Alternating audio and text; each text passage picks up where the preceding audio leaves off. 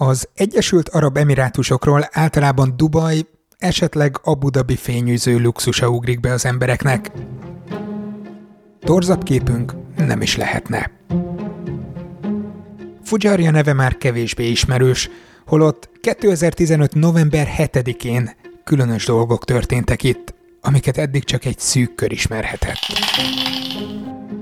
Most azonban fény derül a titokra. Műholdképek alapján rákerestem a pontos lokációra. Néhány kilométerre járunk az Ománi-öböl partjától, pár száz méterre tőlünk kietlen, sivatagi hegyek magasodnak. Ebben a környezetben található egy kecskefarm. A több mint 6 éve ideérkező magyar kutatóknak különös hang ütötte meg a fülét. De ők pont ezért jöttek.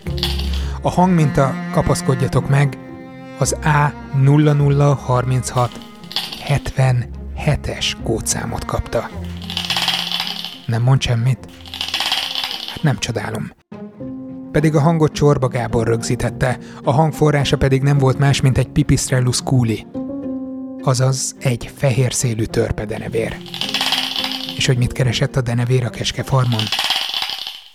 Hát igazság szerint fogalmam sincs, valószínűleg ott lakik, a sztorit csak én dramatizáltam a denevér hangokat gyűjtő ChiroVox oldal adatbázisa alapján, teljesen véletlenszerűen kattintottam az egyik mintára. Sziasztok, én Zsíros László Róbert vagyok, ez a Szertár Podcast 131. adása, ami túlnyomó részt közösségi finanszírozásból készül. Azért mondom, hogy túlnyomó részt, mert igen, kapok jutalékot az időnként az adás előtt megjelenő B2 Network spotokból, de a költségvetés oroszlán része a patreon.com/szertár oldalon beérkező jelképes előfizetésekből, illetve a saját önkéntes vállalásaimból származik, hogy tudjam csinálni nektek ezeket az adásokat.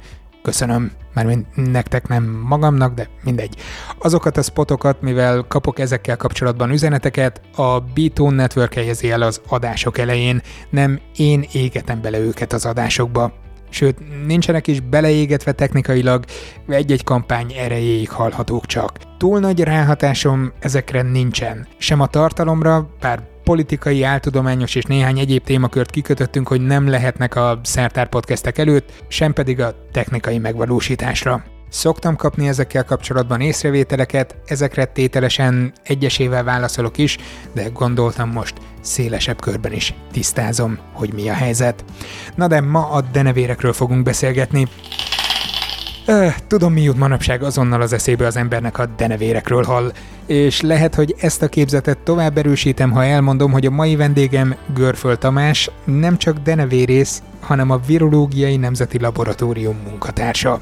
Gyerekkoromban ilyen természetvédelmi táborokban elég sokat megfordultam, és akkor jöttek denevérészek is, és megtetszett, meg a társaság is, és akkor így ott ragadtam náluk. Aztán elég sokat jártunk terepre, és akkor onnantól kezdve komolyabbra fordult a dolog. Aztán a suli és egyetem is ilyen irányba folytatódott, aztán a munkahely is gyakorlatilag ez lett, úgyhogy azóta is töretlen ez a vonzalom. És most kifejezetten denevér vírusokkal foglalkozol, ugye? Most jelenleg igen, remélem, hogy még sokáig. Most a Virológiai Nemzeti Laborban vagyok tudományos munkatárs, úgyhogy ott főleg denevérvírusokkal foglalkozom, igen. Igen, amikor Kemenesi Gábor itt volt néhány hónappal ezelőtt, akkor ő beszélt arról, hogy a denevérek nagyon fontosak, mert hogy nagyon sok olyan vírus fennmaradhat bennük, amik az embereket is megbetegíthetik akár, egyfajta rezervoárfajként működnek, de akkor szerintem nem tettem fel a teljesen nyilvánvaló kérdést, amit most neked szegezek, hogy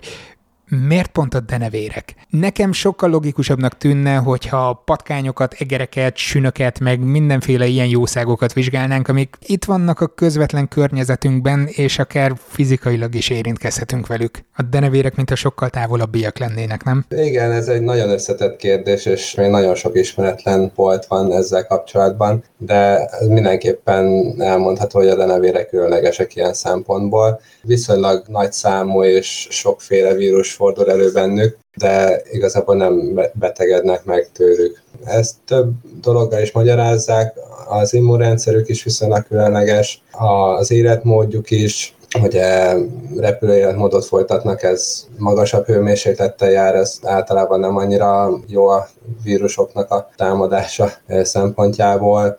Nagy kolóniákban élnek sokszor, és ezért könnyen átadják egymásnak, és így az evolúció során gyakorlatilag nagyon sok víruscsoport az koevolválódik velük, és ezáltal ilyen kiegyenlített viszony alakul ki, és nem betegednek meg tőle. Viszont nagyon jól el vannak a vírusok a denevérekben, úgyhogy ugye miatt ideális gazdái. Azt hozzá kell tennem, és ez mindig ilyen kényes téma, hogy a magyarországi denevérektől, meg hát egyébként a trópusi denevérektől se, de itt Magyarországon nem kell attól tartanunk, hogy hirtelen átugrik egy denevérről valami vírus. Mi a helyzet a veszettséggel? Ezt csak azért kérdezem, mert van egy barátom, aki rendszeresen barlangászik, megharapta egy denevér, és utána teljesen kétségbe volt esve, hogy úristen, mi lesz most. Igen, a kivétel talán ez a Magyarországon az a veszettség, mert előfordul, hogy előkerülnek veszett denevérek Magyarországon is, de igazából ez akkor van probléma, hogyha harapás történik, ugye a denevérek védekeznek, hogyha mondjuk meg akarja fogni őket az ember. Előfordulhat harapás, főleg a nagyobb termetű fajoknál, ami a nagyobb termet az kb. Ilyen tenyérnyi méretet jelent, vagy még annál is kisebbet. Legalábbis Magyarországon, nem? Igen. Akkor arra figyelni kell, de alapvetően nincsen gond, és a veszettség is, hogyha ilyen posztexpozíciós oltást kap valaki, akkor nincsen ebből probléma. Más a helyzet a kevésbé fejlett régiókban, ahol egyébként a denevérek diverzitása és meg a denevérvírusok diverzitása is, tehát sokfélesége is sokkal nagyobb, mint hazánkban, és az emberek sokszor olyan higiéniai körülmények között élnek együtt a denevérekkel, ahol azért megtörténhet fertőzés, gazdaváltás, és akkor kiindulhatnak olyan járványok, mint például ez a COVID-19. Igen, akartam is mondani, hogy pont ahogy Bill Gates is néhány évvel ezelőtt egy denevér segítségével indította el sikeresen ezt a járványt. Igen, nagyon sokféle összeesküvés elmélet van. Bill Gates is azért nagyon sokféle dolgot támogat, és ilyen denevér vírus kutatások is köztük voltak, de például malária ellen is vakcinát is kifejlesztését is támogatja, úgyhogy sokféle dologban részt vesz. Hát az összeesküvés elméletek, hogy most laborban tenyésztették ki a vírus, vagy bármi ilyesmi, az azért nagyon-nagyon valószínűtlen, maximum annyinak lehet esélye, hogy esetleg egy begyűjtött vírus véletlenül megfertőzött egy laboránst, és akkor valahogy kijutott az intézményből, de ezeknek is annyira minimális az esélye, meg olyan szigorú szabályok vannak, hogy ez nem valószínű, hogy megtörtént. Sokkal egyszerűbb és szinte mindennapos dolog, hogy akár denevérekből, akár más állatokból valamilyen vírus átjut az emberbe, és hogyha elég sok véletlen együttállás van, akkor ez ilyen járványokat is ki tud alakítani. Már pedig egyre többen vagyunk, egyre koncentráltabban élünk városokban, tehát egyre gyakoribbak lehetnek az ilyen átfedések, nem? Igen, így van, illetve nagyon növekszik az emberi populáció mérete, úgyhogy egyre több helyet is elfoglalunk a természettől, és akkor így nyilván az ember-állat találkozások is sokkal inkább megszaporodnak. Úgyhogy gyakorlatilag mi teremtjük meg az esélyt annak, hogy ilyen járványok kialakulhassanak a természet pusztításával. Tehát amikor próbáljuk ennek elejét venni, akkor feltételezem első körben azt kell megnézni, hogy mi az, ami potenciálisan átugorhat ránk, de milyenkor a munkamódszertanatok? Fogjátok a környéken fellelhető denevéreket, ledaráljátok őket, aztán megpróbáljátok kivonni belőlük, hogy milyen vírusok vannak bennük? Hát, ha nem is daráljuk le a denevéreket, de mi is járunk trópusi expedíciókra. Egyébként Kemenesi Gábor kollégám, Tóth Gábor Endre kollégámmal éppen Bangladesben tartózkodik, és ott vizsgálják a denevéreket. Ott éppen a Nipah vírust kutatják, és hogy ne kelljen ledarálni a denevéreket, pont egy olyan módszert tesztelnek, aminek segítségével akár már a terepen eldönthető, hogy van-e fertőző denevér, vagy nincs, és ez nem csak virológiai szempontból, hanem természetvédelmi szempontból is nagyon előnyös. Hát ilyenkor általában akár itthon is lehet denevér mintákat gyűjteni, ez guanót, vagy nyál mintát jelent, vagy trópusi területeken ki milyen témát kutat éppen, akkor oda megy, és befolyjuk a denevéreket, és megmintázzuk őket, gyakorlatilag eltesszük a volnójukat, vagy szerveiket, hogyha esetleg más vizsgálatokra is felhasználjuk az adott példányt, például denevér taxonómiai, tehát új fajokat írunk le belőlük, vagy hasonló kérdéseket is tisztázni akarunk, akkor eltesszük magukat a példányokat is, és akkor a belső szerveiket is fel lehet ilyen vizsgálatokra használni. Bevallom, életemben másodszor hallottam a Nipah vírus kifejezést most tőled. Először pedig, ha jól emlékszem, 2 nappal ezelőtt Gábornak a Twitter falán láttam, amikor arról számolt be, hogy hogyan gyűjtik a denevér taknyot, vagy denevér nyálat, vagy nem tudom milyen denevér váladékot. Szóval feltételezem, hogy ennek a vírusnak a neve azért nem forog közkézen. Mi az, amit ez okoz? Mire lehet itt számítani? Hát ez egy fatális kimenetelű fertőzést okozó vírus, és hát 90-es években voltak járványok Dél-Kelet-Ázsiában, és ez a repülőkutyákban fordul elő elsősorban. Általában úgy kerül át emberbe, hogy a olajpálma levét megcsapolják, és miközben ez történik, beleürítenek a denevérek, vagy akár ottani sertéstelepeken az állatok vájújába belőrítenek a denevérek, vagy valahogy máshogy a sertések megfertőződnek, és onnan ugrik át az emberre a vírus, és hát elég magas halálozási aránnyal jár, úgyhogy nem igazán jó ilyen Nipah fertőzésben szenvedni. Na most egy pillanatra megállt bennem az ütő, amikor mondtad, hogy a pálma olajat szennyezi a denevér a saját váladékával, mert hogy a pálmazsír, pálmaolaj, az egy elég gyakori exportcikk arról a környékről. Ez fennmaradhat? Veszélyben vagyunk? Ez nem a pálmaolaj, hanem a pálmalé. Megmondom őszintén. Hát így lehet elterjeszteni valami rémhírt igen gyorsan. Lehet, hogy én mondtam rosszul egyébként, de ilyen palmszepnek hívják, és igazából ezt így inni szokták, ha jól tudom. Azt hiszem, ilyen megvagdossák a fatörzset, vagy valami ilyesmi, és ott gyűjtik hozamosabb ideig. Ja, akkor gondolom olyan, mint a juharszirup, vagy ahhoz hasonló. Hasonló, igen. És akkor így bekerülhet közvetlenül emberbe. De sokszor a sertéseken keresztül jut be hozzánk. Álljunk meg egy pillanatra. Nem akartam kivágni ezt a részt a beszélgetésből, mert nekem adott egy plusz kulturális töltetet a pálmalé sztori, és egyébként gondolom, ti is érdeklődve hallgattátok. Viszont Tamás utólag írt egy e-mailt, hogy utána nézett, és nem az olajpálma, hanem a datoja pálma levéről van szó. Lehet, hogy csak egy nyelvbotlás volt ott akkor, amit aztán az én őszinte kíváncsi kérdésem félrevitt. Ilyen simán előfordul élő beszélgetésekben. Szóval nyugodjatok meg, az olajpálma olajával készült termékektől abszolút biztonságban vagytok. Az már más kérdés, hogy a nagyüzemi olajpálma termesztés igen masszív környezeti és társadalmi-gazdasági károkat okoz, úgyhogy emiatt célszerű csökkenteni a felhasználását, de ez egy másik adás témája lehet. A lényeg, hogy Nipah fertőzést nem kaphattok az olajpálma termékektől. Jó, ezzel csak mélyebbre ások. Tudom, hogy mire gondoltok most. Akkor rettegni kell-e a datojától? Nem. A Nipah egy nagyon nyámnyila vírus, ha a szervezeten kívüli fennmaradásról és fertőző képességről van szó. Ha emlékeztek, még körülbelül 2 éve csináltam erről részletesen is egy videót egy másik hasonló szerkezetű vírus kapcsán, vajon melyik lehet az, hogy miért förmed meg igen hamar a legtöbb burokkal rendelkező vírus, hanem egy denevérsertés vagy mondjuk egy emberlany meleg testében replikálódik éppen. A lényeg, hogy a Nipah a frissen fogyasztott pálmalében még jelen lehet fertőzőképes koncentrációban, az aszalt vagy utóérlelt gyümölcsökben viszont esélye nincs a fennmaradásra. Pláne, ha még meg is mossátok a trópusi gyümölcsöket, teljes a biztonság. Mondjuk a mosás egyébként sem a Nipah miatt indokolt, úgyhogy mossátok mindig a gyümölcsöket.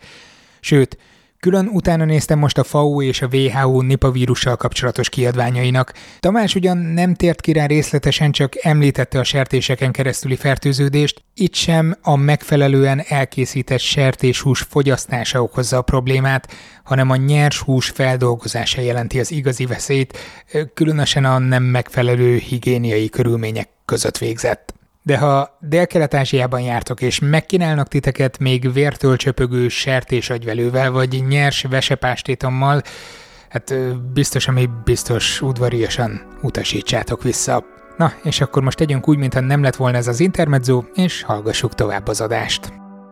Időnként vannak ilyen járványok emberek között is. Szerencsére még nem alakult ki olyan mutáció, ami nagyon könnyen terjedővé tenni a vírust, úgyhogy még globális járvány nem alakult ki, de lokálisan elég kemény következményei lehetnek. Lehet arra számítani, hogy abból lesz az új Covid járvány? Hát más jellegű... Ilyen jó kis statementeket várok tőled az adásba. Hát, mint ahogy általában a... Kutatók megkongatták a vészharangot. Igen, mint ahogy általában a kutatók nem szeretek én sem ilyen erős kijelentésekkel élni. A veszélyes vírusok listáján fönn van, az első 10-ben fönn van, de valószínűleg olyan könnyen terjedő nem lesz, mint a koronavírus. Ugyanúgy, ahogy az ebola is nagyon veszélyes, lokálisan nagyon jelentős járványokat ki tud alakítani, de elsősorban nem úton terjednek, úgyhogy nem kell attól félni, hogy hirtelen globális járvány alakul ki. Főleg olyan körülmények között, mint ahol mi is élünk, hogy azért a higiénia az alapvető nálunk, nem is olyan nagy a népsűrűség, úgyhogy ettől nem kell talán tartani, de mindenképpen figyelemmel kell kísérni és kutatni kell, mert nagyon jelentős. Azért Indiában, meg Bangladesben, meg Dél-Kelet-Ázsia egyéb részein elég sokan élnek, úgyhogy hogyha ott alakulnak ki járványok, akkor nagyon könnyen milliós halálozással is járhatnak ezek. Vagy lehet, hogy módosítjuk ezt a címötletet, ami itt volt a fejemben, hogy lehet, hogy mégsem teljesen halálos a vírus, vagy legalábbis csak régiókra terjed ki, ami persze ugyanúgy nem kellemes. Viszont amivel kapcsolatban eredetileg rád írtam, ez a ChiroVox oldal volt, amit úgy fordítottam magamban, hogy ez a denevérek Spotify-ja. A ChiroVox oldal az most indult el hivatalosan, és meg is jelent egy viszonylag jelentős lapban a cikkünk. A Chiro az a denevérre, a Vox pedig a hangra utal, és amikor vártalak itt téged az adás előtt, hogy mikor fogsz bejelentkezni, akkor kattintgattam véletlenszerűen a különböző hangmintákra, főleg magyarországiakra. Hát leginkább ilyen statikus fehér zajra emlékeztetett minden ilyen minta, de aztán elmentem más régiókba, és az Egyesült Arab Emirátusokból hallottam ilyen nagyon izgalmas kattogó, csattogó hangokat, abban azért már volt egy kicsit több kraft is. Igen, nagyon sok denevér van, és már a 90-es években pedzegették, hogy jó lenne, hogyha lenne egy olyan hangadatbázis, ami segítene a denevér hangok meghatározásában, mert ugyan a mérsékelt égövi részeken, ahol viszonylag kevés denevérfaj fordul elő, ott már nagy hagyománya van a hangalapú denevérhatározásnak, ami sokkal egyszerűbbé teszi a denevér felméréseket, mert nem kell megfogni egy adott helyen, ugye egy ember egy korlátozott számú denevért tud megfogni. Tehát akkor kiülsz, fülelsz, és megmondod, hogy nem tudom, 3 patkósorú denevér van abban a toronyban? Igen, így is lehet csinálni. Talán ott kellene kezdeni, hogy a denevérek nagy része az ultrahanggal tájékozódtak, ami az emberi fül számára nem hallható. Bocs, hogy megszakítalak, lehet, hogy ez egy teljesen triviális kérdés, de hogy működik ez az ultrahang a denevéreknél? Ultrahanggal tájékozódnak, az odáig oké, de a fajtársakkal is ultrahangon kommunikálnak, vagy az már a számunkra is hallható tartományba esik? Vannak olyan denevérek, amiknek olyan alacsony frekvenciájú a hangja, amit mi is hallunk, tehát így esténként, hogyha valaki kimegy nyáron, akár a városokba, akkor hallhat ilyen halk cippogásokat. Círpegés, igen, az a rövidkorai denevér, ami viszonylag gyakori denevérfajunk, tehát valamelyiknek a hangja lemegy alacsonyabb tartományokba, de alapvetően tájékozódásra, meg táplálkozásra olyan hangokat használnak, amiket mi nem hallunk, tehát 20 kHz fölött. De vannak szociális hangjaik is, mondjuk, hogyha az ember kézbe vesz egy denevért, akkor biztos, hogy próbál megszabadulni tőlünk, és elkezd így egy ható tartományban is kiadni hangokat. Ja, azért szociális, mert próbálja belülni, hogy melyik frekvenciasávot tudja használni egy társaságban, hogy eressz el! Hát... Igen, vagy nem feltétlenül az emberre találták ki, hogy az evolúció során, hogy az ember majd megfogja őket, de mindenképpen valami mondjuk kisragadozó menyét, vagy nyest, vagy ilyesmi, hogyha elkapja őket, akkor hát, ha elengedi, az ilyen vinyogás következtében. Illetve arra is használják, hogy a kolónián belül is adnak ilyen szociális hangokat. Hát amikor mondjuk veszekednek egymással a kolóniatársak, vagy valamit közölni akarnak, vagy akár a fiatal egyed az a szülőjét hívja, vagy ilyesmi, akkor az is számunkra hallható hang. Szóval ezek az echolokációs hangok nagyon jól használhatók sok esetben határozásra. És akkor nem kell befognunk őket, és ezzel egyébként zavarnunk is őket, hanem ki lehet tenni akár egyszerre nagyon sok detektort erdőkben, és az automatikusan tudja rögzíteni a hangjaikat. És egyet szinten is meg tudjátok különböztetni őket, vagy azt mondjátok, hogy jó, ekkora a ricsaj, tehát ez azt jelenti, hogy 10 denevér van ott? Általában azért nem szokott olyan nagy hangkavalkád lenni, de egyedi szinten abszolút nem lehet őket meghatározni, és sajnos azért vannak olyan csoportok, amiknek nagyon hasonló a hangja, és fajszinten sem lehet őket megmondani. Ez különböző okokból van, de ez mindenképpen elmondható, hogy nagyon hasznos módszer a denevérek tanulmányozására, és mind a természetvédelemben, mind számos ökológiai vizsgálatnál ezt előszeretettel használják az emberek, kutatók. Azonban nem volt egy ilyen összegyűjtött hangadatbázis, ahova fölmegy az illető, és egy csomó denevér hangját le tudja tölteni. Az európai denevéreknek a hangjai, meg az észak-amerikai denevéreknek a hangjai, azok elérhetőek voltak, de az néhány 10 fajt jelent. A sokkal diverzebb trópusi területek hangjai azok gyakorlatilag elérhetetlenek voltak. Pedig azok az izgalmasabbak, vagy igen. Legalábbis nekem így laikusként. Igen, és azokat nehezebb meghatározni. Ezek a denevér hangok kis kattanásokból állnak, néhány millisekundumos kattanásokból, és ennek le lehet mérni a különböző paramétereit, hol van a kezdőfrekvencia, hol a legerősebb az impulzus, stb.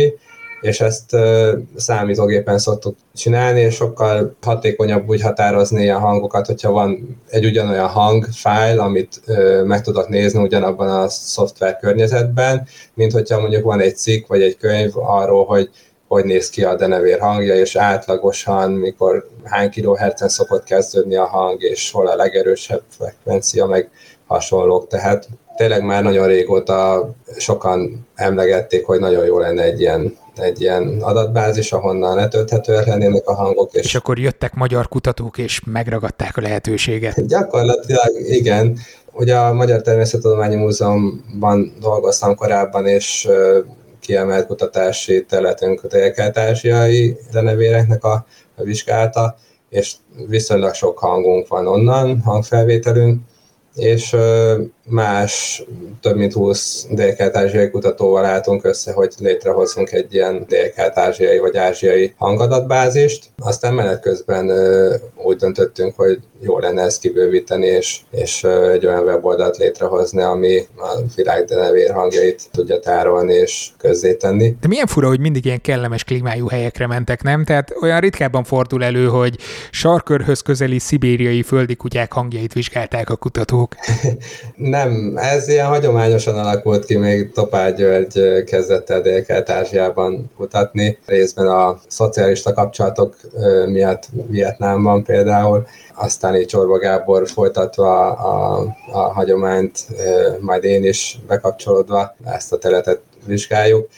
Nyilván itt a kutatásokhoz kellenek összehasonlító anyagok, hogyha mondjuk taxonómiai rendszertani kutatásokról beszélünk, és annál egyszerűbb ezeket végezni, minél nagyobb ez a gyűjteményi anyag egy adott területről, úgyhogy ez alapvetően így ki volt kövezve. Mennyire nemzetközi ez a program egyébként, mert ahogy nézegettem a hangfájlokat, többnyire magyar kutatók neveit láttam a feltöltők között, tehát az a célotok, hogy a helyieket is minél inkább megpróbáljátok bevonni, és ha igen, akkor mennyire nehéz őket rávenni erre? Délkelet-Ázsiából elég szép számmal csatlakozta gyakorlatilag. Hát ugye a jelentős denevérkutatóknak a többsége az részt vett benne, és azért elég sok hang megtalálható tőlük is.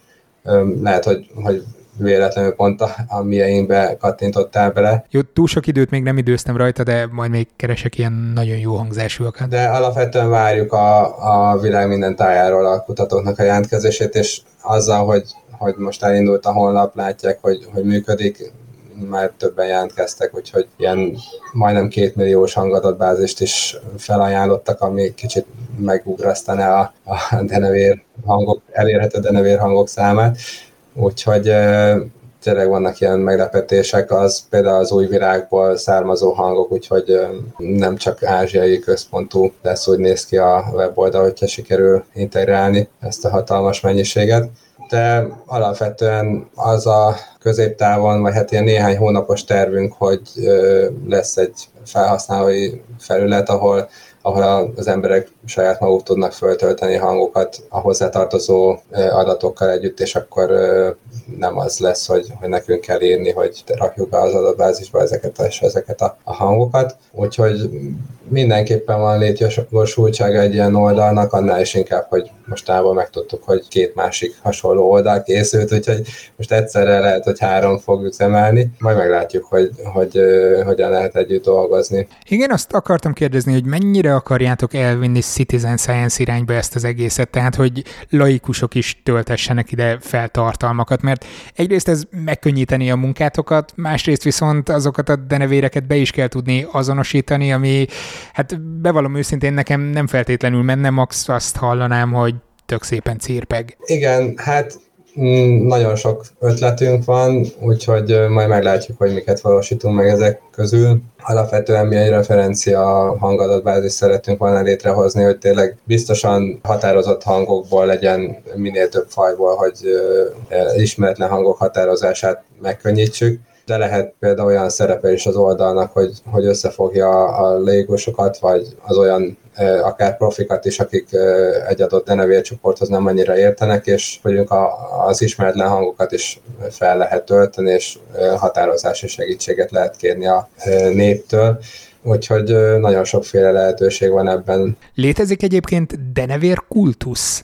Nem feltétlenül Magyarországon, hanem azokon a helyeken, ahol eddig jártál, tudsz ilyenekről? Most kultusz alatt olyan dolgokra gondolok, mint például, ami a madarászoknál van, hogy vannak nagy ornitológiai táborok, közös megfigyelések, etetőépítés, meg hasonlók. Angliában van egy elég jelentős denevéres önkéntes tömeg. Ott nem úgy végzik például az épületlakó kolóniának a felmérését, hogy napközben oda mennek az épület padlására vagy tornyába, és leszámolják a denevéreket, aztán mennek tovább a következő mondjuk templomhoz vagy kastélyhoz, hanem ott kiállítanak 3-4 önkéntest az adott épülethez, és akkor leszámolják este, amikor repülnek ki a denevérek, hogy melyik oldalon hány repült ki, mert ott annyi ilyen denevéres dologba befogható ember van. Amúgy alapvetően azért a madarászok sokkal többen vannak. De ha úgy veszük, Új-Zélandon volt néhány éve, hogy nemzeti madár vagy évmadara lett egy denevér? Ja, igen, vannak azért ilyen kezdeményezések vagy poénok, de hát sokkal nehezebb őket tanulmányozni, ugye nem az van, hogy kimegyek az erdőbe, és akkor távcsővel megfigyelem a madarakat, hanem éjszaka mozognak, engedélyekkel a kutatásukhoz. Meg elég sok embert megriasztanak a denevérek, bár gondolom ezzel te magad is találkozol. Nálunk néhány évvel ezelőtt a lépcsőházba repült be egy denevér, és hát elég érdekes reakciókat adtak rá a szomszédok. Igen, sajnos benne van az emberekben, és pont 2 hete beszélgettem egy emberkével, aki mondja, hogy hát ő úgy fél a denevérektől, de hogy tudja, hogy nem kellene, de mégis gyerekkorában annyira mondták neki, hogy félni kell tőle, meg megharap, meg belerepül a hajba. Igen, hogy azóta is fél, és ezt így nem tudja átállítani magában, és hát ugye rejtélyesek, és nem igazán ismerik az emberek őket, nem különösebben szépek, hogy mondjuk mint egy színes madárhoz hasonlítva őket. Ultrahangban jól hangzanak valószínűleg. Igen, úgyhogy sokkal könnyebben átveszik az emberek ezeket a félelmeket. sajnos, de hát ezért is dolgozunk, hogy valamennyire ez szűnjön meg. Jól tudom ugye, hogy Magyarországon minden denevérfaj védett? Így van, igen, 28 faj van egyébként Magyarországon, és 10 fokozottan védett, és a többi az védett. És mit tehetünk mondjuk tetrekész lakosságként, ha szeretnénk megőrizni a denevérek populációját? Lehet kirakni mesterséges odvakat nekik, de azért ne számítsunk olyan... költőodukat. Igen, egyébként sokszor halljuk azt, hogy na és a tojások, vagy a fészek, vagy hasonló dolgok, mert hogy ennyire nincsenek tisztában az emberek azzal, hogy emlősökről beszélünk. De azért a mesterséges odvakat, azokat nem olyan nagy arányban foglalják el a denevérek, mint a madarak, de azért sok szép percet tudnak okozni az abból kirepülő denevérek, hogyha valaki sikerrel jár. Alapvetően egyéni szinten nagyon nehéz a denevéreknek jót tenni. Mondjuk, hogyha beköltöznek a padlásra, akkor jó, hogyha az ember nem zavarja el őket, de inkább talán a döntéshozókat kellene olyan irányba terelni, hogy mondjuk védjék meg az erdeinket, vagy a barlangokat ne érje akkor a zavarás, stb. Tehát inkább ezek a fő problémák a denevérek esetében is. Ja, hát mi akkor csak próbálkozunk azzal, hogy denevéretetőket rakunk ki tele legyekkel, meg szúnyogokkal, aztán várunk. Igen. Egyébként szoktak például kirakni a trópusokon, ahol megterevő denevérek vannak, akkor nekik lehet etetőt kitenni. A hazai vadon élő fajokat sokkal nehezebb. Köszönöm a figyelmeteket! A Patreon támogatóknak a Patreon támogatást a patreon.com/szertár oldalon. Pár hete a Heti Adás című műsorban, most már hivatkozok rá így a saját nevem alatt futó YouTube csatornámon, szóval a Heti Hatásban láthattátok, hogy lényegében lemondtam a külsős munkáim nagy részét. Részben egészségügyi okai vannak, részben pedig szeretnék most pár hónapig a saját online tartalmaimra koncentrálni, igen, többek között a Szertár Podcastre. Ez most az utolsó idézőjelben munkahetem. Elég húzós, úgyhogy a következő podcast adás 2 hét múlva jön majd, utána pedig igyekszem tartani a havi 3-4 adást, tehát ez a heti rendszerességű adásfolyam. Legyen szép hetetek, vagyis szép 2 hetetek. Sziasztok!